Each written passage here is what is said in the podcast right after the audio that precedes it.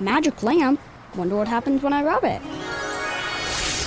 You have awakened me. I shall grant you three wishes. My first wish is for economic development. My second wish is to save hours of travel time. And my third wish is to create safer roads. You could have just wished for bus rapid transit and gotten all these things with one wish. Make all your transit wishes come true. Learn more about bus rapid transit at indygo.net slash bus dash rapid dash transit. Hammer and Nigel. Can you believe these characters are weirdos? On 93 WIBC. So let's rock it. Hey, Hammer, I think the more candidates we have running for open seats here in the next couple of years in Indiana, the better. I think the more choice, the more debate that we have, especially amongst the GOP primaries, I, I think the, I mean, it's, it's a good thing, whether it be the governor's race or the Senate or the House or local mayor's race here coming up in Marion County. Even in Zionsville, places like that, where you're going to have it's it's going to get crazy in the next couple years. I'm all about it. It's going to be fun. It's going to be a fun two years here on 93 WIBC, yeah. my friend. It is. And the governor's race, let's start with that. All right. Because uh, it's really starting to heat up here. You've got Mike Braun, uh, U.S. Senator, uh, been in studio with us many times, formally announcing today at Prime 47 that he is running for governor. Now, he filed the paperwork back in November. Very, so this wasn't a big surprise. Very disappointed he didn't make the official announcement on the Hammer and Nigel show. Right. Because he was in here uh, a couple of months ago on our show, and I told him specifically, I looked at him and I said, Senator, you make that announcement on this show, okay? And he looked at me, he's like, Okay, Mike Braun. Okay, he didn't take me up on it. No, he. you went to Prime Forty Seven yeah, instead. I would have gone to Prime Forty Seven myself. We could offer you a Busch Light, or you can go to Prime Forty Seven. The choice is yours, hey, Senator. The last time the senator came here and hung out with us, he brought us beer. He did. He brought us a little uh, libations. So he is going to be leaving his Senate seat to run for governor. Also Republican Lieutenant Governor Suzanne Crouch has announced she's also running. As a matter of fact, here in about uh, 10 minutes or so, she's going to be in studio with us. Okay, cool. And we're going to have some questions. Hopefully, she'll have some answers. We'll talk about why she's running. So, there are two names. The Democrats haven't really made a lot of noise yet, but the one name that keeps getting talked about more than others is Jennifer McCormick. Uh, well, Democrat, she, yeah. I think is kind of laying the groundwork to run right now. She's doing that thing where she's checking to see if there's enough interest, if there's en- enough money, kind of laying the groundwork. But that's a name to keep an eye I mean, on. Money is an interesting thing. I was reading in the Indy Star about how uh, a lieutenant governor's got two and a half, maybe three million. She estimates more by the year, end of the year. I, I mean, you guys got got guys like Braun, independently wealthy, or at least you know he built his own wealth. 35 to 90 million dollars. And he's going to be able to run a, a highly uh, effective campaign. I'd like to know how um, they plan to uh, counter that how the, the lieutenant governor plans to counter that. That's a big number. Yeah. That's a big big number. Now if mike braun is going to run for governor that means there's an open senate seat. Yep. and we've got a statement from House Rep Jim Banks from Indiana. You may have heard Harrison talking about this at the top of the hour here.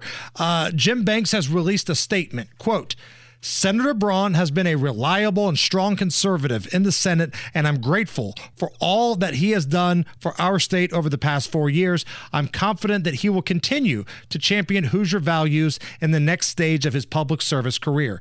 Indiana deserves a proven conservative to continue Senator Braun's work in the Senate.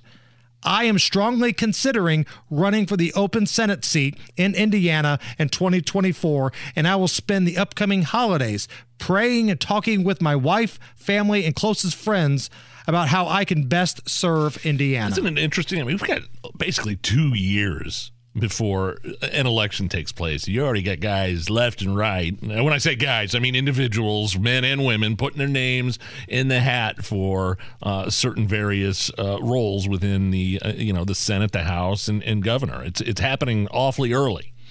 And Victoria Spartz, she said that yeah. she's going to be deciding sometime between January and February uh, maybe early February about whether or not she wants to give up the House seat and make a run for the Senate.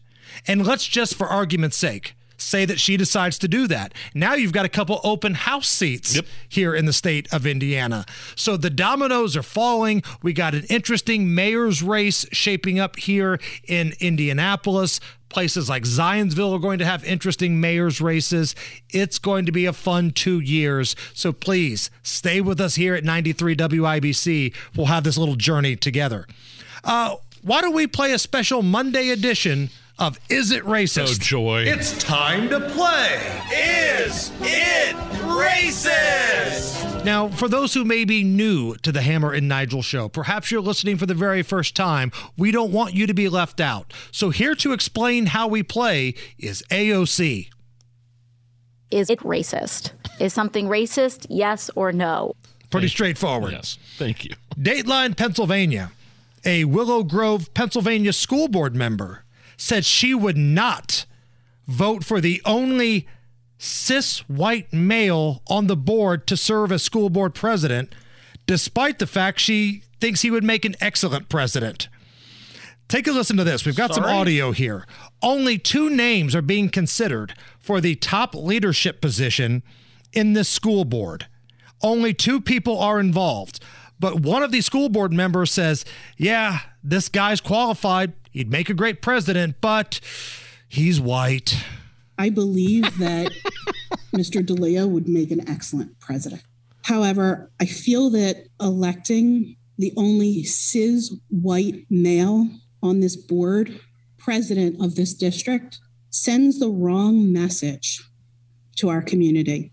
A message that is contrary to what we as a board have been trying to accomplish. I think that it's important that we practice what we preach and that our words have strength when they are spoken. I, I mean, I I think I could say that's racist. Yeah, look, you're qualified for the gig, but you're the wrong color.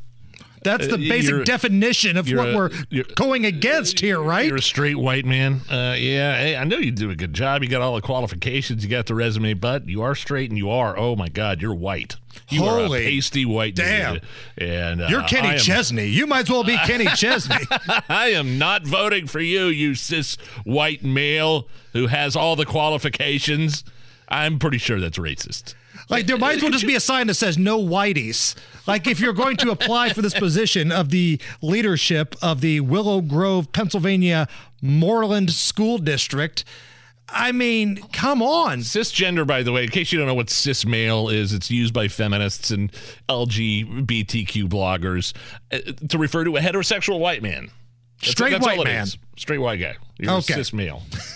You're qualified. You're just put- incredibly smart, but boy, are you white. You make Peyton Manning look black. You're so white. We can't have any of that whiteness around here. Can you imagine one of us coming in the air and saying, "Yeah, this person is is uh, great and is qualified, but he, you know, he's uh, not the right color."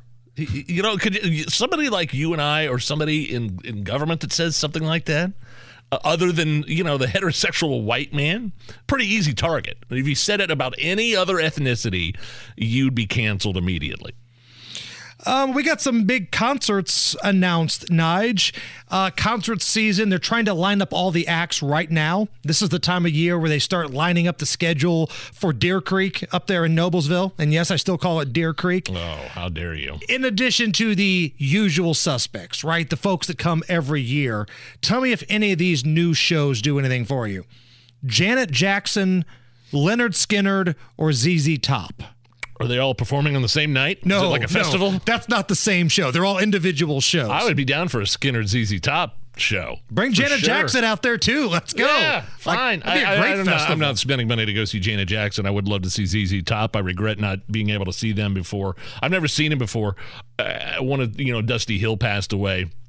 And uh, he's a bass player, so uh, I think they got their their guitar tech that replaced him. But uh, yeah, I'd love to see ZZ Top live and Skynyrd for that matter. Skynyrd. I mean, if you're looking at these three acts, I mean, at least with Janet Jackson, you're getting the original act. I mean, Lynyrd Skynyrd lost some guys in Oh, a sure. plane Oh, sure, crash. sure, Uh, ZZ Top, one of them passed away. At least with Miss Jackson, you're getting all of the hits performed by the original artist here. Tons of hits.